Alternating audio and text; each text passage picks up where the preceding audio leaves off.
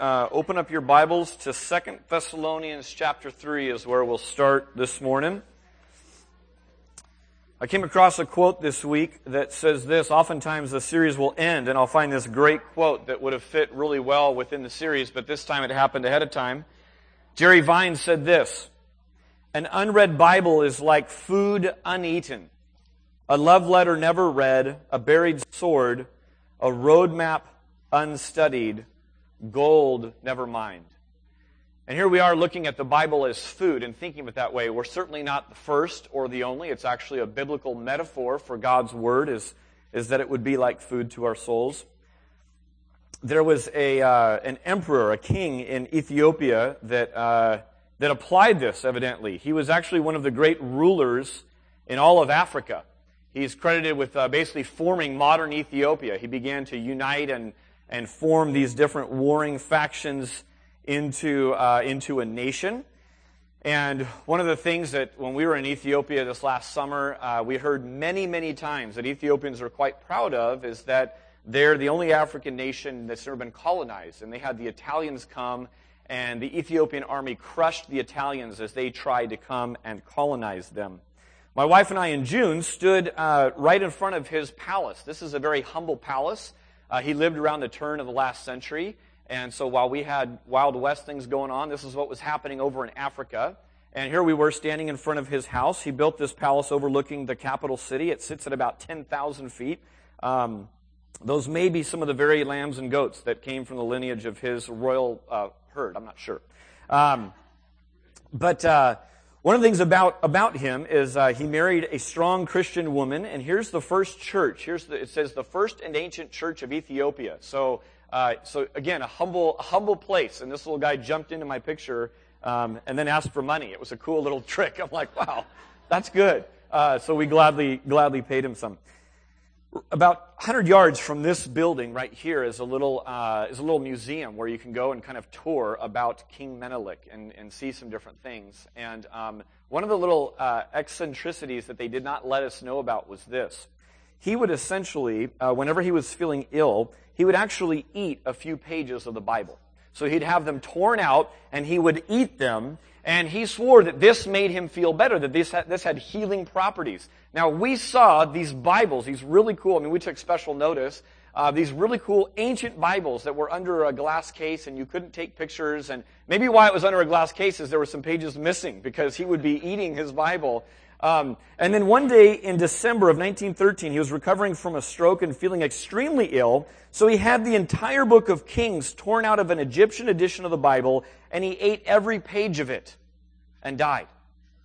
Now that wasn't necessarily what killed him, but I don't think it helped. Um, so here's the deal. I never knew someone would take this quite so literally, but I thought I better just clarify that as we talk about eating the Bible to live, we're not talking literal. Okay, so leave your Bible alone. Do not eat it, um, but rather absorb it. So, uh, you know, this week you guys had some meals, and some of them were worth talking about, and some of them just weren't. Uh, you haven't sat around discussing them. But think about the last good meal that you've had uh, either at a restaurant or a special occasion or something that you or someone else whipped up that just was amazing and you just wanted to talk about it. Isn't it fascinating? Food's that way, isn't it? Where we talk about it. We, we go and we, we, we revisit it and talk about the experience of it and the smells of it and the sights and the taste and all of that. I wonder if we can do the same, church, as Christians, as we look back this week on our feasting. So my question to you would be this. How is your feasting going on God's Word? Maybe there are some devotional times, some quiet times where you read, and just to be frank, it was rather uninteresting. It was rather un, you know, life altering. It was a, it was a meal that you had, you did it, it sustained you in some way, shape, or form, but you don't sit around and talk about it. But I hope as the weeks and months go by, we're, we're, we're rounding out uh, kind of the, the first month of the year. One twelfth of 2012 is rapidly approaching to be over, which is kind of shocking. I hope that you can look back and see and say, you know what? Uh, there are already some meals that I would just say I've savored. Some times in the Word where, um, man, let me tell you about it. Let me talk to you about what God was doing in my life as I read and absorbed God's Word, uh, you know, a couple weeks ago or this last week. And I want us to begin thinking about that. Now, that would presuppose that we're regular, regularly eating. That we don't come once a week or wait until our community group or wait until a special Bible study to enjoy a meal, but rather that we're eating on a regular and ongoing basis. I hope you're finding some of the tools helpful. I know that we're kind of rapidly flying through this. Uh, but I want to give you two examples of something that went on just this week in the context of normal everyday life um, as we begin. And what I want to do is I want to share these from my life and give you A, an example of how this can look in your life, and B, speak representatively for the fact that many of you have had, in the context of just your basic Bible reading, some great things come out of it. So what, I, what I'm recognizing is I'm not the only one doing this, but I'm getting to talk. So I'm sharing a story from my life and interacting with God's work this week, uh, God's word this week, and that there are many others that are experiencing the same sort of thing. You're in 2 Thessalonians 3. I'll get there in one second, but let me start with Isaiah 5. I read Isaiah 5 last night. Isaiah 5 is coming up in my Bible reading program, I think tomorrow or, or in a day or two. I'm a little bit ahead. I tend to, with a reading program, I'm ahead sometimes, and then I drift behind a little bit, and, I, and I'm somewhere right around. But, but a Bible reading program kind of helps keep you there. And in Isaiah 5, this is leading up to a very uh, well known passage in Isaiah 6, where Isaiah has a vision of God. And I just thought, man, what great preparation for the Lord's Day, for me personally, to read Isaiah's vision of the Lord, where he says, And I saw the Lord high and lofty, sitting on his throne. And begins to talk about this angel who had six wings and, uh, and, and, just, and just describes this marvelous vision. And to think that's who, we're, that's who we're singing to this morning. That when we pray, when we bow our heads to pray and talk, that's who we're talking to. The King of Kings who's alive and well. These images that we see of outer space and the universe, He's the one that put all of that together. And so, what a great passage for that. But leading up to it is Isaiah 5. And what I see in Isaiah 5 is this, especially with this theme of eating and feasting on God's Word, that God has been telling and reminding and cluing in His people for a long, long time to be feasting on His Word. Here's what we see in Isaiah 5. I'm not even going to give you the verses. You'll have to figure that out yourself. But here it is in very rough paraphrase. This is not far off of the actual words of Scripture. Here's one of them. He's going through some different woes. If, if someone's woeing you, if a prophet comes and says, Woe to you, Rob Collins, it's bad news. Okay? That's, that's not good. You don't want to be woed on. So this guy's woeing. He's woeing the people of Israel. Here's what he says. Essentially, again, not far off from the scriptures, you read it in Isaiah 5. Woe to those who party, are great at drinking games, and are pursuing pleasure and neglecting to regard the works of the Lord. Woe to you. He goes on and says this My people go into exile for lack of knowledge all in the context of God's Word. He says this, they have rejected the law of the Lord of hosts and have despised the word of the Holy One of Israel. Now here's my, my heralding to you, my warning to you, but maybe an encouragement to you. Maybe you haven't abandoned God's Word. Maybe you don't despise God's Word. Maybe you haven't left it completely for the bar scene and you're good at mixing strong drinks as well and you seek, you know, pleasure in all of that. But maybe, just maybe, it might look something like this culturally. Maybe you've despised, forgotten, and rejected God's word in favor of some form of trivia. Let me give you some flavors of trivia that are out there. Today is a sports game coming up. Now, the fact that my team isn't in it, I get to preach very prophetically and very confidently that, that shame on you if the first thought of the day was your Niners or your football team. Um, kidding. Um, but the reality is, is that if you're a sports buff, if you're a sports nut, um, what happens is I, I, discovered this about the sharks with me in, in Bible college. I'm in Bible college. I'm studying to be a pastor. God has implanted the word in my heart, and I can't. I'm just fired up to give my whole life to Him. What I realized in Bible college was I woke up one day and I realized, wow, many times the first thought on my mind that day is that there's a Sharks game today, tonight. And it was just really, really convicting to me. And I thought, boy, something is completely out of whack if that's, what's, if that's what I'm waking up and thinking with. So my prayer was, Lord, heal me of that. That's, that's trivial. The Sharks may or may not last in this city. I hope they do. But, but, but it's trivial, really. And so, so free me of that. So sports buffs really know a lot of knowledge. They gain a lot of knowledge. They pursue and memorize knowledge. Baseball, baseball freaks are the, are the worst of this. They, because there's so much to know, right? There's farm leagues and, you know, pitchers and all this different stuff, and they just, they just know all this stuff. Now, I'm not, I'm not heaping shame on you if you're a sports guy. I'm a sports guy. I really do get that, and I like that. But there's other varieties of that. Um, some of you are gamers. And, uh, and gamers have a whole, there's a whole subculture of those who memorize and know things. I was out on a bike ride with my sons yesterday, and we're, we're, we're riding around. We stop at Five Guys for lunch. Uh, nothing like a great healthy bike ride, and then Five Guys burgers to just, you know, wash it down with. Um, we're sitting there, and, I, and we overhear these, these couple college kids talking, they're chatting, and, and currently Zerley's all, Dad, they're talking about Modern Warfare 3. And so we're kind of listening in, you know, and, and sure enough, and, and uh, my kids educate me on, on these game things because they all, you know, kill me at these different games. But, but there's a whole world and subculture of knowledge that accompanies gamers right? And so they're memorizing and pursuing knowledge, and they know that. Now, some of you go, oh, that's easy. I don't struggle with any of that. Some of you, though, are, are really into some kind of reality show or reading people's blogs or super engaged in other people's lives. And you, and you kind of live for that. You're really into their lives. And it's kind of weird because in a way, you're so engaged with their life. Dave Ramsey has this thing in the, in talking about finances. He says this, put down being engaged with other people's lives for just a few minutes and just look at your own life. Look at your own finances. Don't say you don't have enough time to look at your finances. You have a half hour to sit down and just look at where you're spending your money and how you're doing with that. But sometimes we're so engaged with other people's lives. Here's why: it's a, it's an escape, isn't it? And we're we're memorizing. You know, um, you know. I'm trying to think of the girl from Jersey Shore, but she's the pinnacle. Snooki, thank you. Chris is like, I got it. It's Snooki. And, you know, I mean, if we're so engaged with, you know, Snooki's favorite ice cream, I know, we're praying afterward, a little prayer session.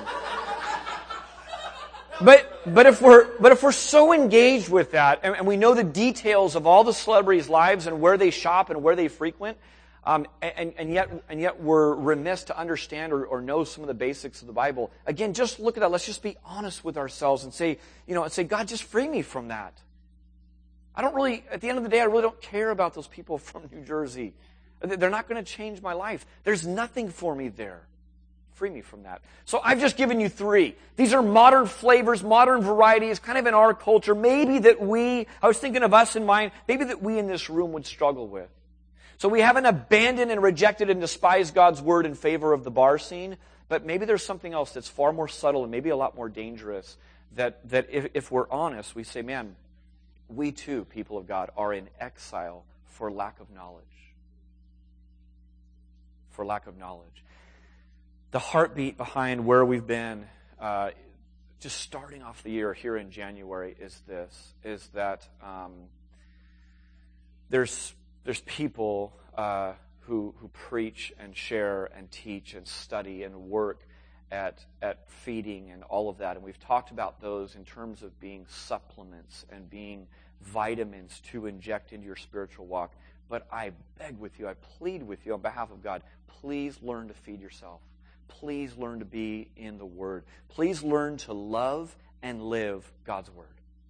We just sang a song that says, I take him at his word to just do that. And that's the heartbeat behind what we're doing. Second Thessalonians 3 says this.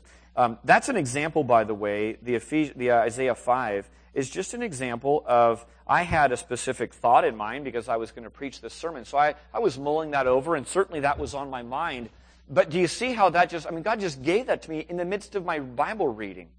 And, and He does that all the time. Sometimes it's in a, in a formal context like this, but sometimes it's just in my own life or for a friend of mine who's talking to me, and I go, wow, I just read about that. And there's just a faith building component to that. Second Thessalonians 3.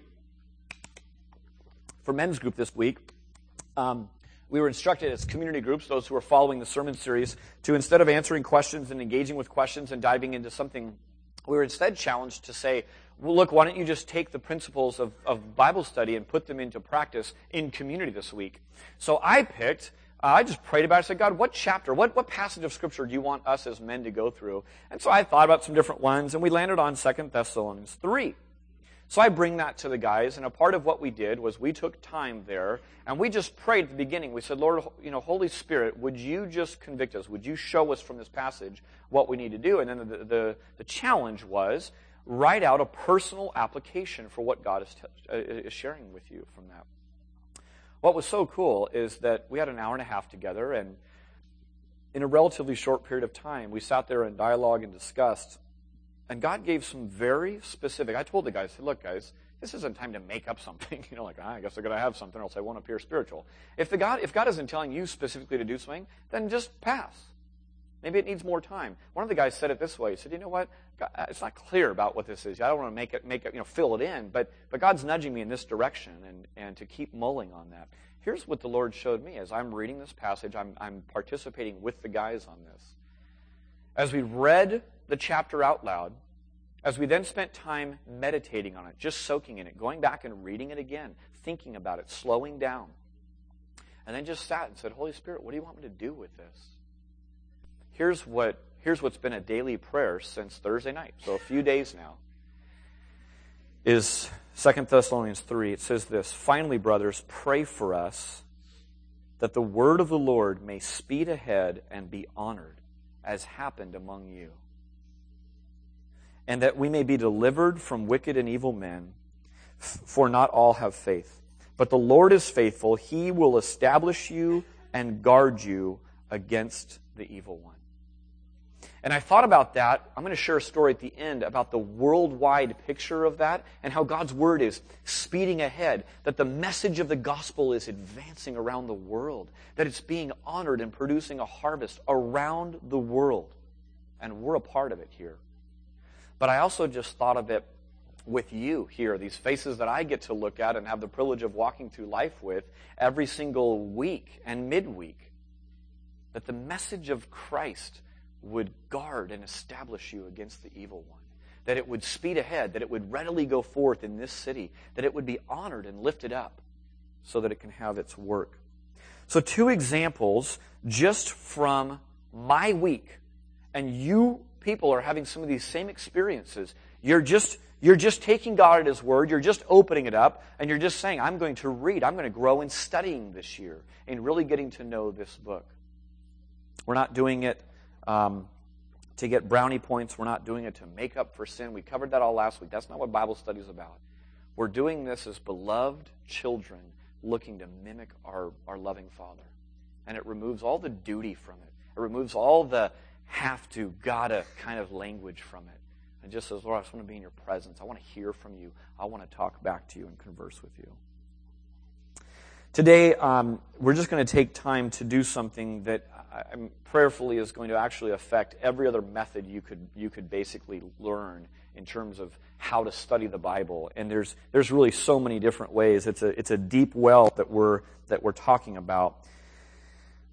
Um, and it has to do with uh, interpretation. How do you interpret God's Word? Now, I was in China a few years ago, and maybe to some of you, um, studying the Bible, opening the Bible, looking at the Bible is a little bit like me looking at signs in China.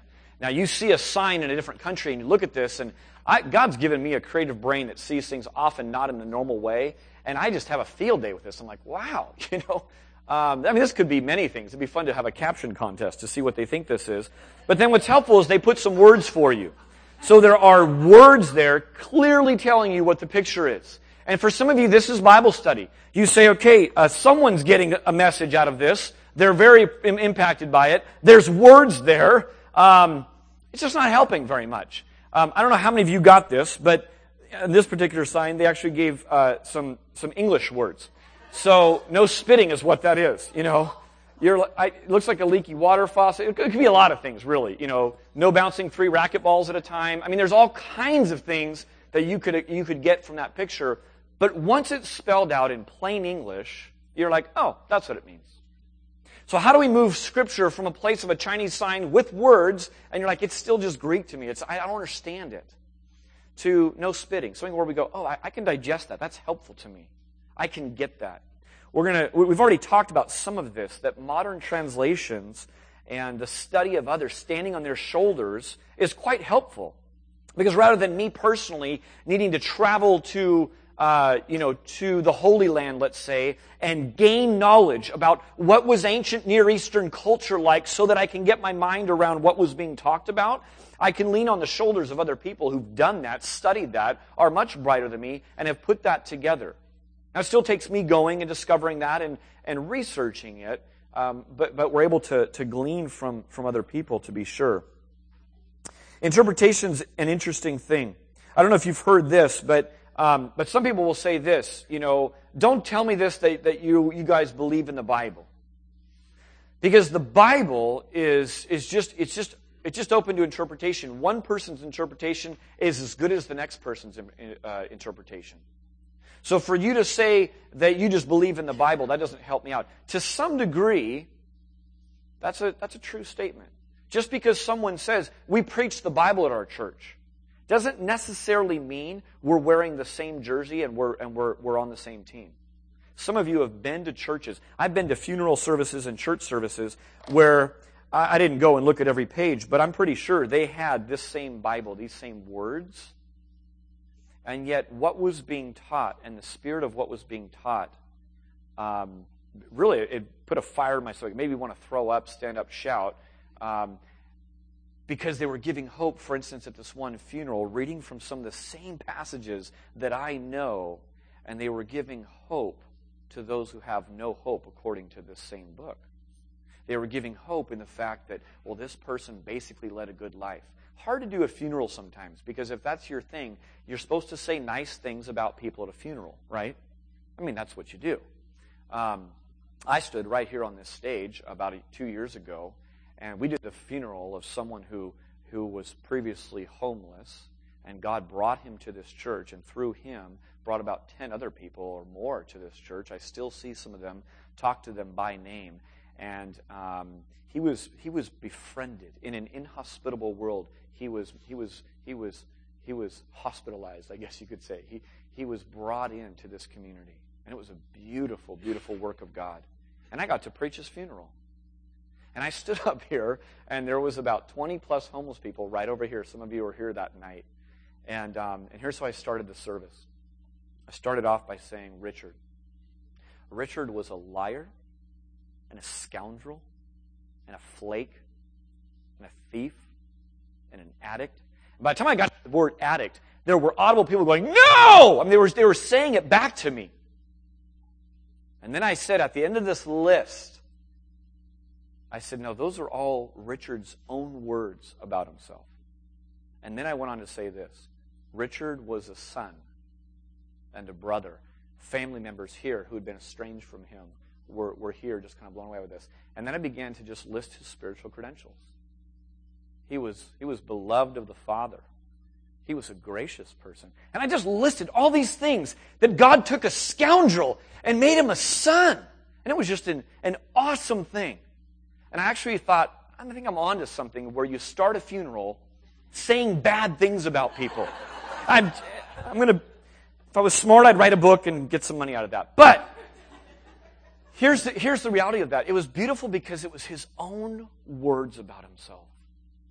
And we talked actually about his funeral and what he wanted said and some of these ideas and, and it was and it was really kind of a kind of a neat thing the Bible uh, offers hope. And I was able to give a clear message that night about the hope that is in Jesus Christ. How you can know that you're in the family of God. First John lists about seven ways to know, to know that you know that you're in the family of God. And I was able to preach that boldly because I've understood some things about interpreting God's Word.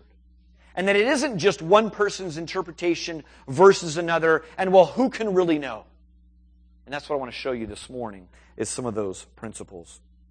You'll hear a lot of competing thoughts that all quote the Bible. How can you tell the difference between one and another? Here's the answer. Ready? Quite simply, you grow up. You grow up. Now that's a lifelong answer, but it's the truth. Yesterday, or two, uh, two days ago, I was in a store called Buy Buy Baby. And we've, ever since the store has come in, we've just thought, what a great name. And that's the quintessential, you know, American consumerism name. So we're in this store, and my wife and I were amused at the different products that they now have that even since we last had uh, infants, uh, we did not have. Uh, we were in there for a specific purpose. We have two times the fun as most families in this household. I'm talking about diapers, okay? The day before, we bought like a thousand diapers at Costco, and we're just, we're loading our kids down with giant boxes, and we're loading them out to our car. We've got a shed full of diapers, so if you need to borrow a few, come to our house. Um, the, day, the next day, we're there, and we say we really need a second diaper pad, okay? Now, as I'm shopping for diaper pads at Buy Buy Baby, um, there's, a, there's a whole wall of them. There's eight feet of diaper, bag, uh, diaper pads. Diaper bags was like two aisles, okay? Diaper pads. For those of you without kids, high school boys, you're like, what is it? It's a little pad that you set your child on while they, while they do it. Now, here's what just amused me so much. I have seven children now. Diaper pads range from $42.99 down to six bucks. Which one did I buy?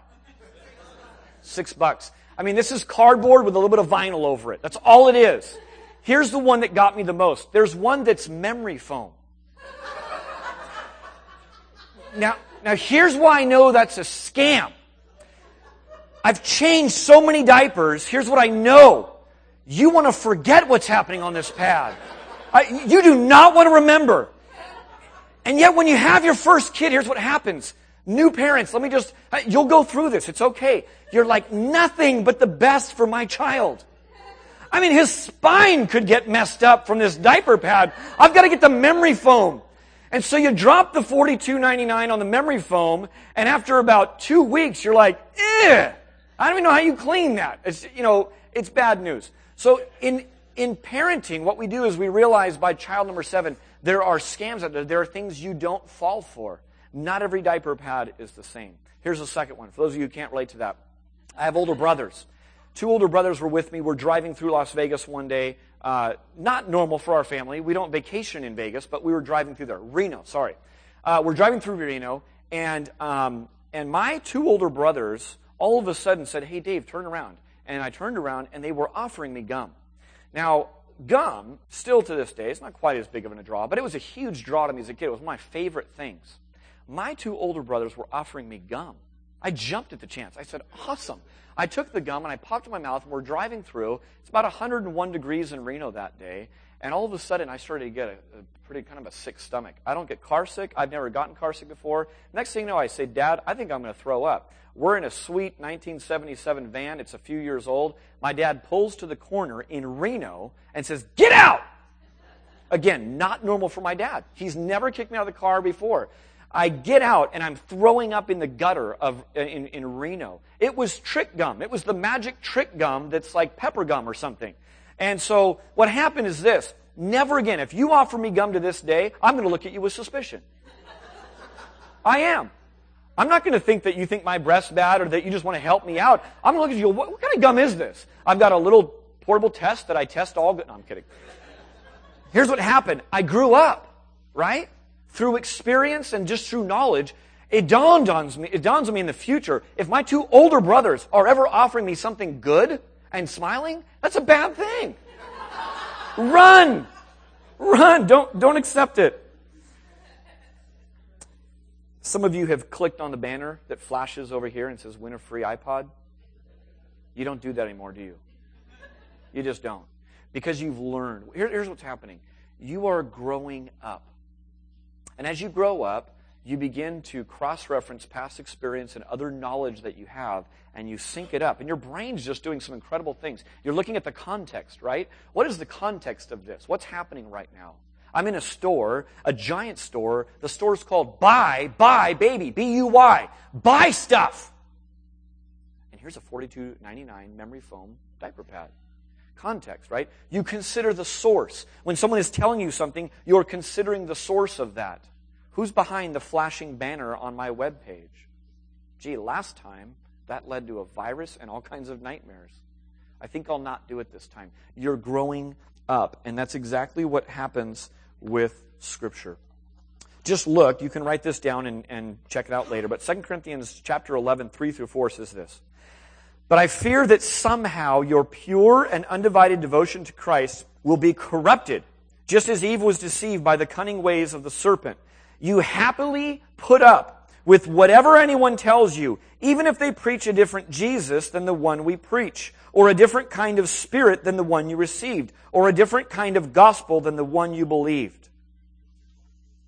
These people are false, uh, false apostles. They are deceitful workers who disguise themselves as apostles of Christ.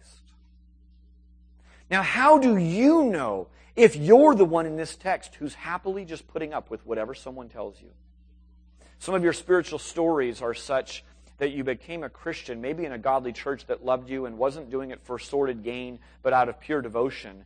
And yet, what happened was you were so open that you just grabbed from anyone who opened their Bible and started talking at you and assumed it was correct. And much like clicking on different banners, you, you kind of made a mess of things, and, and, and, and God has had to heal and, and grow you up in some of those areas. Maybe to this day, you're still falling for trick gum all the time. And you go, Lord, how do I get out of that? How do I not be the one who happily follows a blind guide into a ditch? Again, I want to just give you some tools this morning that I think will help. Here's what's interesting about false teachers they don't have fangs, they don't look scary and mean. Instead, they're often winsome, really nice people, most often very educated and able to convince with their mouth. The reason people follow a false prophet or a false apostle is that they have the ability to deceive and swerve and swerve people's hearts and minds. Jesus called out false teachers. He says, You teachers make these disciples of yours twice the son of hell that you are. he wasn't exactly polite with them. You know why? He saw them as the enemy. He saw them as destructing your baby. So who, someone who's going to come in and take one of your kids, how do you feel toward that person? You don't politely sit down and reason with them. Jesus called them out for what they were. He exposed them. He sounded the alarm. Paul, it says um, in Titus that he, he rebuked them sharply, called them factious, that they were deceived, that they're deceiving others, and the instruction was to silence them, to shut them up, because they're leading whole families astray. So the question before us is how, how do we know who those people are? What happens if on this stage, what happens in our community, that starts to happen? And any one of us is guilty, is able to be guilty of any sin, right? So, so, so I can get off track. Someone else who's up here can get off track. How does the community of God guard against that? And how do we know that? Unless we're in the Word, unless we have our, our knowledge, unless we're pursuing Christ and it's pure and undivided. Are you capable of identifying harm? Let me give you a couple of pictures uh, and, and some warnings that came with it. A five inch fishing lure with three steel hooks cautions users that it's harmful if swallowed. Another warning label found on a 12 inch high storage rack for CDs reminds purchasers do not use as a ladder. The sled label uh, warning on, on this one was very adamant. Beware, sled may develop high speed under certain snow conditions. And lastly, here's a, here's a warning found on the bottle of drain cleaner. If you do not understand or cannot read all directions, cautions, and warnings, do not use this product. Thanks. Now, I put up four that are, that are really obvious and easy to spot, right? You look at those and they're silly, right? They're kind of dumb warnings. Here's why. The children are all dismissed from us. It's not so obvious to a child. A child might look at this and not understand these things and not think these things through. What happened? You grew up. You've grown up, and so you've left those childish things behind. You understand these are dumb warnings. We understand this very, very well.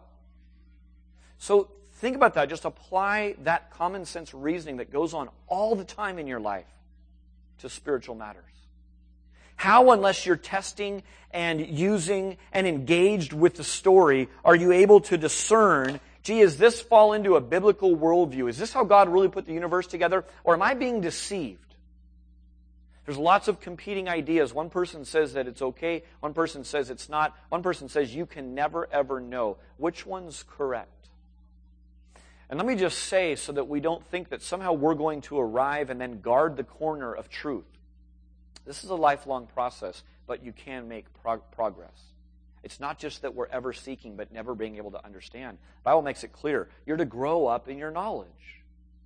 So let's grow up. the Bible is open to interpretation, but it's restricted to the rules of interpretation. Here's what I mean by that. Do not murder does not mean murder anyone you feel like it. Okay? Now I throw that one out, and that's kind of a freebie. You guys go, yeah, we get that. But, but, but if it's just open to any interpretation at all, then we don't just get that. We live in a culture that says, you know, there is no absolute truth, which of course is a truth statement itself and begins to be, you know, cyclical in its reasoning. But, but that's a very common thing that you can't say those sorts of things. So maybe do not murder is going to open up one day in the not so distant future to murder anyone you want. That's clearly what the Bible teaches. It's, it's, it's, it's open to interpretation, but there are rules to interpretation. People don't tend to burn pliable Bibles. Here's what I mean by that. Interpretation issues, certain interpretation issues, cause rioting, beheading, jailing, mistreatment, cultural uh, efforts to wipe out and snuff out the Bible. We've seen this throughout all of history. Go do your research. It's happening today. I'll tell you what doesn't get condemned and is not fearful to any government is a pliable Bible. What I mean by that is this it's just a matter of interpretation. What gets the Bible in hot water, so to speak, what gets people riled up, is the hard truth claims that the Bible makes. One of the truth claims that the Bible makes is that Jesus is the only way to God that will get an interesting conversation going with you. If you leave it open to interpretation and just it's whatever you think and, and this and that, then it won't. It won't lead to any persecution or struggle. I'll tell you, th- these are just different through different ages, but uh, even in my lifetime, I've seen the different topics. You want to know what's hot right now? Go to Berean and just look at the bookshelves and kind of see what's being written about. And we just get on these different kicks, kind of, you know, in Christendom, and we're going back and forth. Here's, here's one that's hot right now. Very few people will argue about a blissful, eternal reward for, for those who are righteous. Very few people argue about the existence of that. In fact, various uh, research groups say that you know something like 90 some percent, eight, high 80s percent, absolutely believe in heaven. And they might define it a little bit different, but very few people are arguing about that. You know what they're arguing about right now? What is it? Hell. They're arguing about the fact that there would be punishment that's eternal, that's forever, that's actually real. That's a hot topic right now. There's a couple of different authors that are, that are out there, and I'll just highlight two of them. One, one book that stirred up this controversy, it's not a new controversy, by the way. Some of you laugh because it's like, yeah, this one was you know, really big in the early 90s. It's just kind of coming back again. But one author that's out there because he's got a giant sway and a giant influence is Rob Bell. Some of you have heard the name Rob Bell before. And Rob Bell has written and said some things in the past that I found really troubling. And I thought, wow, he's got a really great way of telling stories. He shared some things that have actually helped me in my walk. And then he says that, and I go, that's contrary. That's a different Jesus. That's a different story that's being written. Another guy by the name of Francis Chan, I read this book. I recommend this book. It's called Erasing Hell. Part of why I like Francis Chan is as he writes this, he writes it from a very sober, um, compassionate position. Not just getting to the theological line and saying, all others are wrong, they don't fit in this box, but rather saying what we're talking about is insanely sobering. That there is a wrath coming that is going to punish sin. Yours and the sin of the whole world. I'll tell you the effect it had on me as I walked away from, from reading Erasing Hell is an urgent sense that the whole world needs to be warned. And it, and it left me with, with not a prideful sense that, wow, I'm glad I'm on the good team going to heaven. Bummer for those who are going to hell. I just call out two names because Jesus called out names. You show me if I'm wrong. Let's talk about it. Let's come back to the scriptures. Let's dialogue about that. But those in my mind are two competing ideas, both using scripture and coming to different conclusions about it. There's so many others that, that I could call out. I just call out that itself. A.W. Tozer says this It will require a determined heart and more than a little courage to wrench ourselves loose from the grip of our times and return to biblical ways. That's what we're about to do. In the few minutes I have left, I want to give you a couple of principles. You can write them down for later use. If you say this, well, I take the Bible literally. So many people pull that out as the card, like, oh, well, you're that guy. That doesn't really mean anything, though. That, once again, you could travel the country and, and go to churches that take the Bible literally and find yourself in all kinds of different theological nooks and crannies and say, I don't think that even holds to the Orthodox creeds of the apostles and some of these other things. But, but they take the Bible literally. Here's why it's a challenge to say that. Let me just give you a crash course on, uh, on some Old Testament things. Uh, very quickly, I can't remember if I put this in your notes or not, but three kinds of things, uh, classes of uh, literature, I guess, that you'll find in the Old Testament. Um, one is narrative. The first one's narrative. And it's just a retelling of historical events that gives meaning or offers direction to people in the present. I just got through Genesis. Genesis is largely narrative. There's a lot of storytelling going on. There are main characters, there's conflict, there's resolution, and there's God's story being woven throughout it. Another kind, the second one that you'll see there, is law. Law is a set of legal regulations addressing moral, civil, and religious duties. They exist to maintain order, avoid harm, and promote well-being. Much like a law book of our day, there are texts of scripture where you go, wow, this feels like I'm studying for the bar exam, and it just seems really boring and dry. But there are laws in there. What's fascinating is as you soak in this year after year, you're just soaking in it. Some of you have been putting the Bible to the test for 23 years. I love being around you. I love walking around you and just gleaning what you glean. Because what you see is in year 17, you're like, wow, God put that in the law a long time ago to prevent this. Here we are arguing about this, that, and the other thing. Man, it's right in there.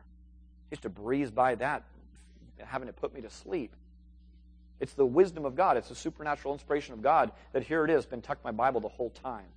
Wow, that law is actually coming, coming alive to me. Finally, poetry.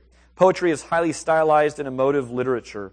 Most are familiar with various types of poetry, but unfamiliar with biblical poetry. And so what happens is, this is again where we need to contextualize and think, what does this mean to, to a, a reader that would be reading it in that context? Very quick crash course. One of the challenges of that, of course, is that different ages and different times and different cultures have different class. I just used the word narrative law and poetry, no one in here was going, huh? I don't understand those. We all get those, right? Those are easy. We grab onto those.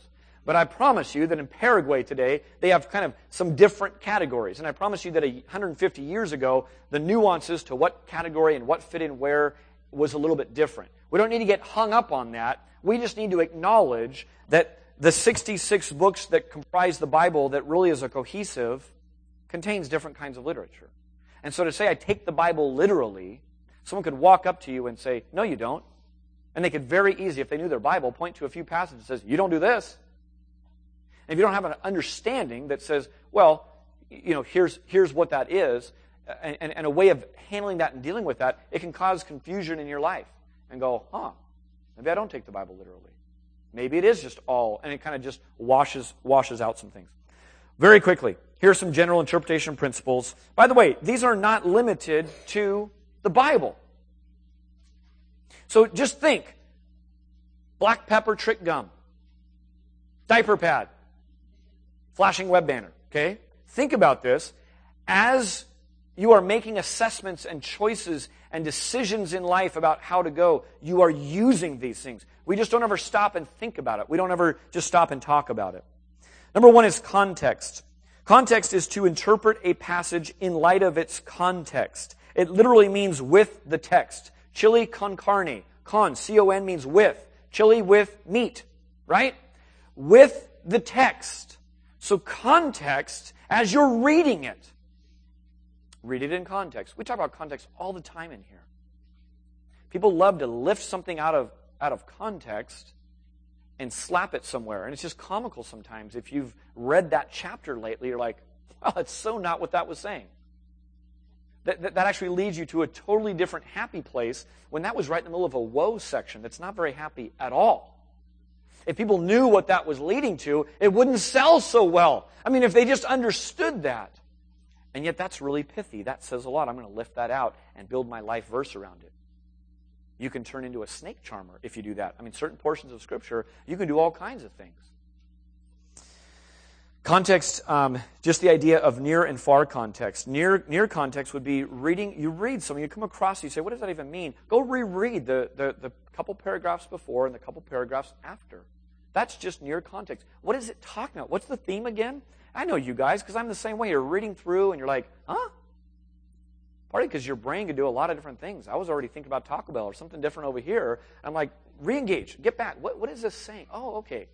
Well, that helps to interpret the text because it's context. But far context would just be in light of, um, of the whole section, the whole chapter. What, what, is, what, is, what is being built up right now and, and, how is it, and how is it phrased and talked about? Use the word uh, in a sentence. So, so um, again, uh, context directs meaning, or it can actually change if context is left out. So, so to say something, sometimes we have this phrase or idea that will say something. Your kids will say, "What does this mean?" Your brain immediately goes to what you know, and that is a repertoire of meaning. So you say, "Use it in a sentence," right? That's the same idea. So just use it in a sentence helps you begin to frame what, what what's being communicated here. Um, Isaiah 58 11. This is just a quick example where uh, it says that God will guide you continually. And so you could take that and, and build my life and say, God's going to continually guide me. Well, how, how do you know that you should walk away from your job and go pursue professional football? You're, you're 42 and you're super overweight. I know the guys look big as linemen, but they're all muscle, buddy. Well, God's going to guide me continually. Well, if you look at that passage, for instance, there are two preceding if clauses. If, da, da, da, da, da, if, da, da, da, God will continually guide you. You see how context begins to shape what that looks like. Here's a second one words. Interpret according to the correct meaning of the words. What does the word trunk mean? It could mean a lot of things, right?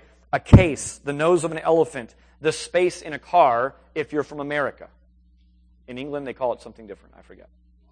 Thank you. The bonnet. Love it. Love the English. Um, how about light? Someone comes to you and says, What does light mean? Well, it could mean not heavy, right? Or it could mean the opposite of dark. So, so again, words, we just take this for granted. I got a phone call the other day from a guy named Zune. Once you meet a guy named Zune, you never forget him. It's just one of those names. And uh, he's back in, in America. And we got talking, and um, many times with Zune, this guy knows about three or four different languages.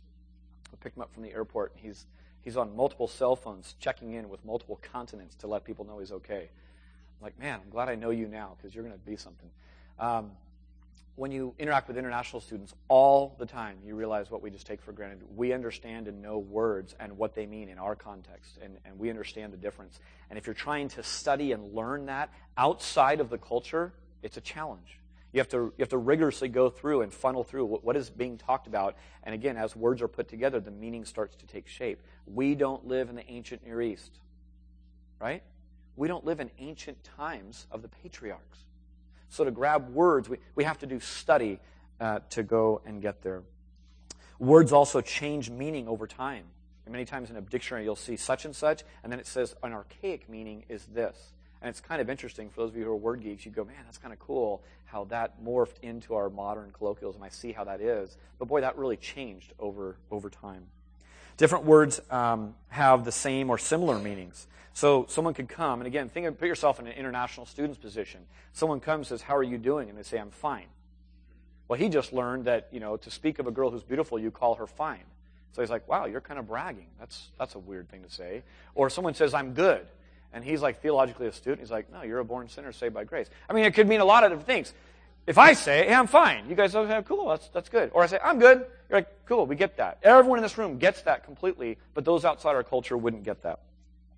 Um, same words can have different meanings. So, the, I mean, again, this gets really complex when you stop and just think about it. These are helpful for interpreting your Bible. That's why I told you last week a basic library of a theologian, and you're all theologians, you're all studying God, you're sitting in church this morning. A basic library of theologian is just a good word study thing. Just starting to look this up yourself. What's interesting is when you see multiple translations, when you see three translations that you've trusted and you've gone and done other research that, that, that makes them, yeah, I, I trust these, why do, they, why do they translate this section or this word differently? That's where you zero in and start to do word studies and look and go, oh, okay, I see why there's some confusion or why there's some little differences of opinion there. Some tools for this are dictionaries, concordances, um, and of course, uh, word study kind, kinds of things. N- number three is grammar. Interpret according to the grammar of the sentence. So the form of the words and relationship of the words should be considered carefully. This is one of the hardest things for me when I interact with my family in Mexico is all the tenses and this and that. I can get the basic verb down, but I'll constantly butcher things. So I'm constantly saying something a little bit different. It's beautiful to be around international students and just hear the things that they're coming up with and how they're saying it because they're trying, they're close, but boy, that sure made a big difference when you inverted those two words or when you use that tense and not that tense. So the grammar of a language is very, is very important as you look at that. Once again, as we go back to Greek now and Hebrew and some Aramaic, really, really challenging for most of us, isn't it? To go and, and understand that and study that. Again, it's, it's required study for, for a lot of people, but for most of us, it's not. It's just, it's just there, and we, we're kind of lost in it. This is why A.W. Tozer, it's going to take some courage and some real work to get at this stuff, but it's worth it. Um, here's what grammar does too it provides clues to possible meanings if two possibilities are present. So, a text of scripture is before you say, wow, on the one hand, someone says this, on the other hand, someone says this. Who's right? Getting at the grammar and the words begins to let you form an opinion of who's right in that situation because now because now you're starting to see how they relate you go yeah i could see that there's three different ways to take this but boy the the clues in this earlier part of the book, the overall style of how this guy normally writes, and you get to feel like you start to know people. I feel like I know John somewhat. I feel like I know this guy Paul in some ways because I've spent so much of my life reading him. Like being with a friend, you can almost predict how they're going to respond to certain things. Uh, understanding the elements of grammar, verbs, and tenses. I notice some of you are like, yuck. I mean, I, I went through school and I paid good money, but I don't want to think about this anymore. I'm not saying that you have to go and parse verbs and do this and that. Again, there's people that do that because they like it, okay? But what I'm saying is that don't just let it be a cop out and go, well, that person interprets that way. My pastor says this. I don't know. I'm, I'm going to trust the pastor because I, I know him. He's a kind of a nice guy. Again, that's how people end up drinking Kool Aid in a different country because they're led astray. It, was a really compelling guy, and he said that this Kool Aid is in the Bible or something. And I go, oh, okay drink it. I know that's extreme. Finally, uh, or not finally, fourth is the author. Interpret according to the author's purpose and plan. Sometimes it's clearly stated. Write down 1 John 5.13. Just write it down. You can look it up later. John liked to state why he wrote a book. When we were studying through the book of John, remember he states it at the end, the Gospel of John, he says it in John 20, 31. I write this so that you, be, that, that you might believe, and that by believing you may have eternal life. That's why I'm writing the gospel. Most books of the Bible don't spell it out like John. So again, you have to do some research. Read the intro in your study Bible. There's some amazing resources in your hand today. Read them. And again, it just puts a beautiful spin on it. As you're reading through that, um, that book, you, you begin to get a sense of things. It's part of the hunt. Remember we talked about this? God clearly has hidden himself in many ways. So he's engaging with us in relationship as he says, here, I'm going to parcel out this part of it. Now keep coming, there's more. And again, there's, there's more rooms and fields to go and discover as you pursue it. There are some personal references in a book that will say who wrote the book and, and, and context. The scriptures are amazingly filled with dates and historical times and places. This is going to lean into our apologetic series where we're headed. But the book of Esther, we read that last night. Rob, we too were sitting around, gathered around the fire that wasn't going, but the fireplace. And uh, we are just reading the book of, uh, of Esther. And there it is times and places and specific things that are verifiable or not. And it's really profound to see that written down. Finally, looking at the structure of a book. Remember with Ephesians, there was here's what you should believe, here's what a Christian thinks, and then here's what a Christian does behavior. So if you're in chapters 1 through 3, what you kind of see is very typical of Paul. He'll write theology first. It's so important for you to believe. that you're an adopted, beloved son, blessed with every spiritual blessing in the heavenly places. Now that you know that, now that you know who you are, here's what you do. Here's how you live as a, as a person in my family. You invert those two, it becomes really problematic. I got to do a bunch of this stuff. Oh, I guess I got to believe this stuff too. Know what the author's trying to communicate. If you're in the belief section, get your brain around this. This is theology. These are the things I ought to think as a Christian. When you're in the behavior section, these are specific behaviors that I should be thinking on. You ought to be able to have in your mind, man, four through six chapters of, of Ephesians, those are behavior things. You feel like you're stagnant on where to grow next in your righteousness? What should I be doing, Lord? Go read Ephesians 4 to 6. Talk about family, it'll talk about your job, it'll cover the whole gamut of stuff.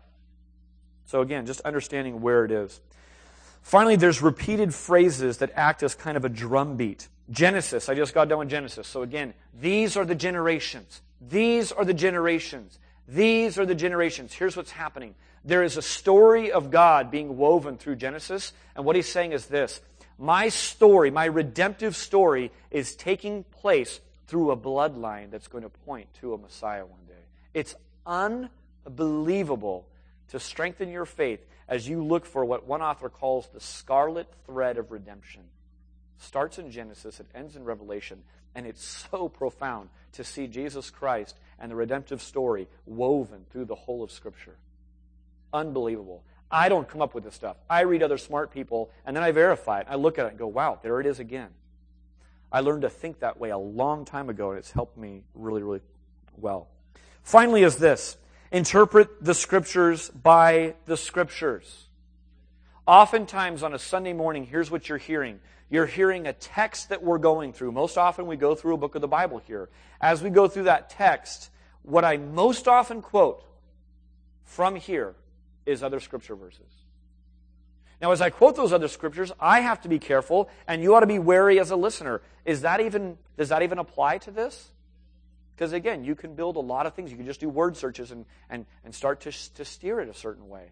But I most often quote Scripture from here because I'm trying to, to follow this principle of allowing the Scriptures to teach the Scriptures. So when the Scriptures come across and say something, you say, what else does the, does the Bible speak to this issue? Is a great place to start. The Bible is producing a worldwide, centuries old harvest. Think back to first, uh, 2 Thessalonians 3 that I started with, that, that we're learning how to pray. Pray that the Word of God would, would go ahead speedily, that it would, that it would rapidly spread and be honored among other people, just as it happened here with you. Let me tell you about an email that I got on Tuesday. This is from one of our missionaries, Steve and Ida Irwin, who serve with New Tribes Missions about translating things. When you place a dollar in the offering, part of your money is going to Steve and Ida. I would encourage you get on their get on their uh, their mailing list. Steve is around here once in a great while, but what a cool thing to keep tabs on them. A few weeks ago, a few months ago, maybe now, I don't know. We're praying for a stolen Cessna plane from them. Because not all believe, and, and God's word's going to guard and establish them, guarding them from wicked men. But some wicked men came and stole a plane. I don't know if you've ever had a car stolen, but multiply that by a bunch. They're missionaries, okay? So we're praying for this lost plane, a stolen plane. Kind of cool. Tuesday, here's what we get. Get an email that says, Pray, the Wahgi people hear the gospel story today. Let me just read you a couple of excerpts and think about the fact. Hold your Bible in your hand as I read this, or your smartphone, however you get your Bible, and think about the Word of God, thy Word that's a lamp to our feet, has been doing this for centuries and in context way different than here.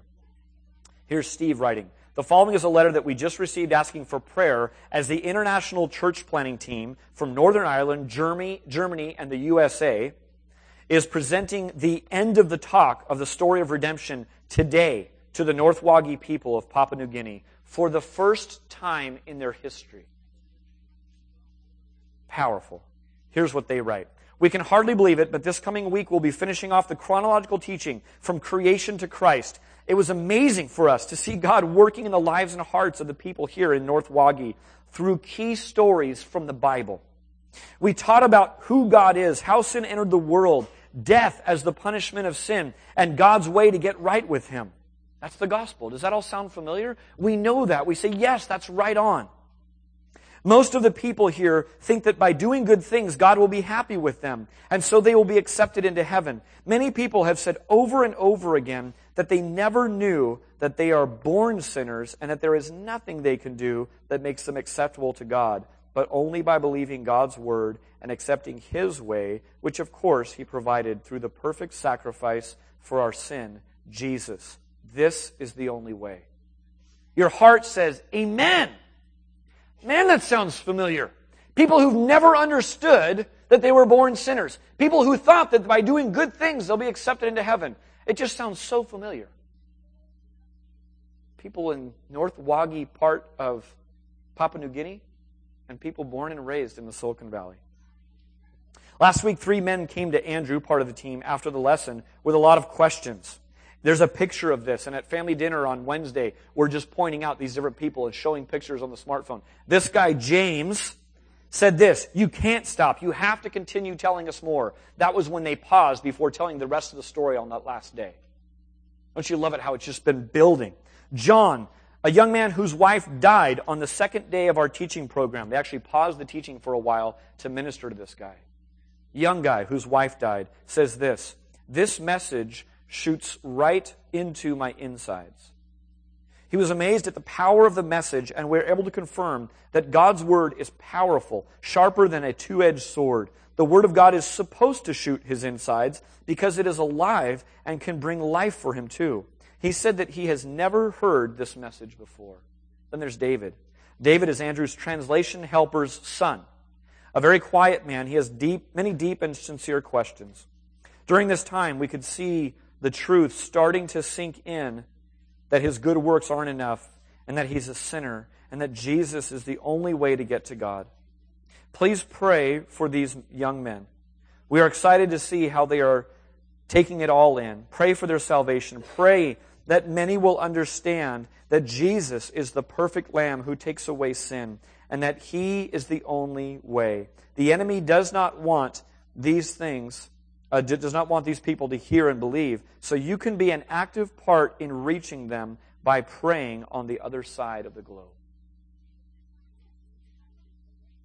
You can be an active part in the work going on in the jungles of Papua New Guinea in prayer. Same Bible you're holding, same message that's producing a harvest here is producing a harvest there. I want to invite the band up. We're going to pray and close in song. Holy Spirit, we invite you to give us a fresh picture, a fresh roadmap. Give us the creativity and the vision to see beyond these four walls. God, to dream about, about how we are participating, as Second Thessalonians 3 reveals, that we're to pray that your word would be advancing, that it would be honored and would be bearing fruit. God, we trust that you're doing the work with this team from Northern Ireland, Germany, and the USA, ministering to people in Papua New Guinea. That you would guard and establish them in the truth. I pray that for my listeners here this morning. God, that we would trust you to do the guarding and the establishing, and that here in San Jose, your word would speed ahead. God, that it would be honored and lifted up in our lives, and that as you're lifted up, God, that you would draw people to yourself. We pray these things in the name of Jesus Christ. Amen.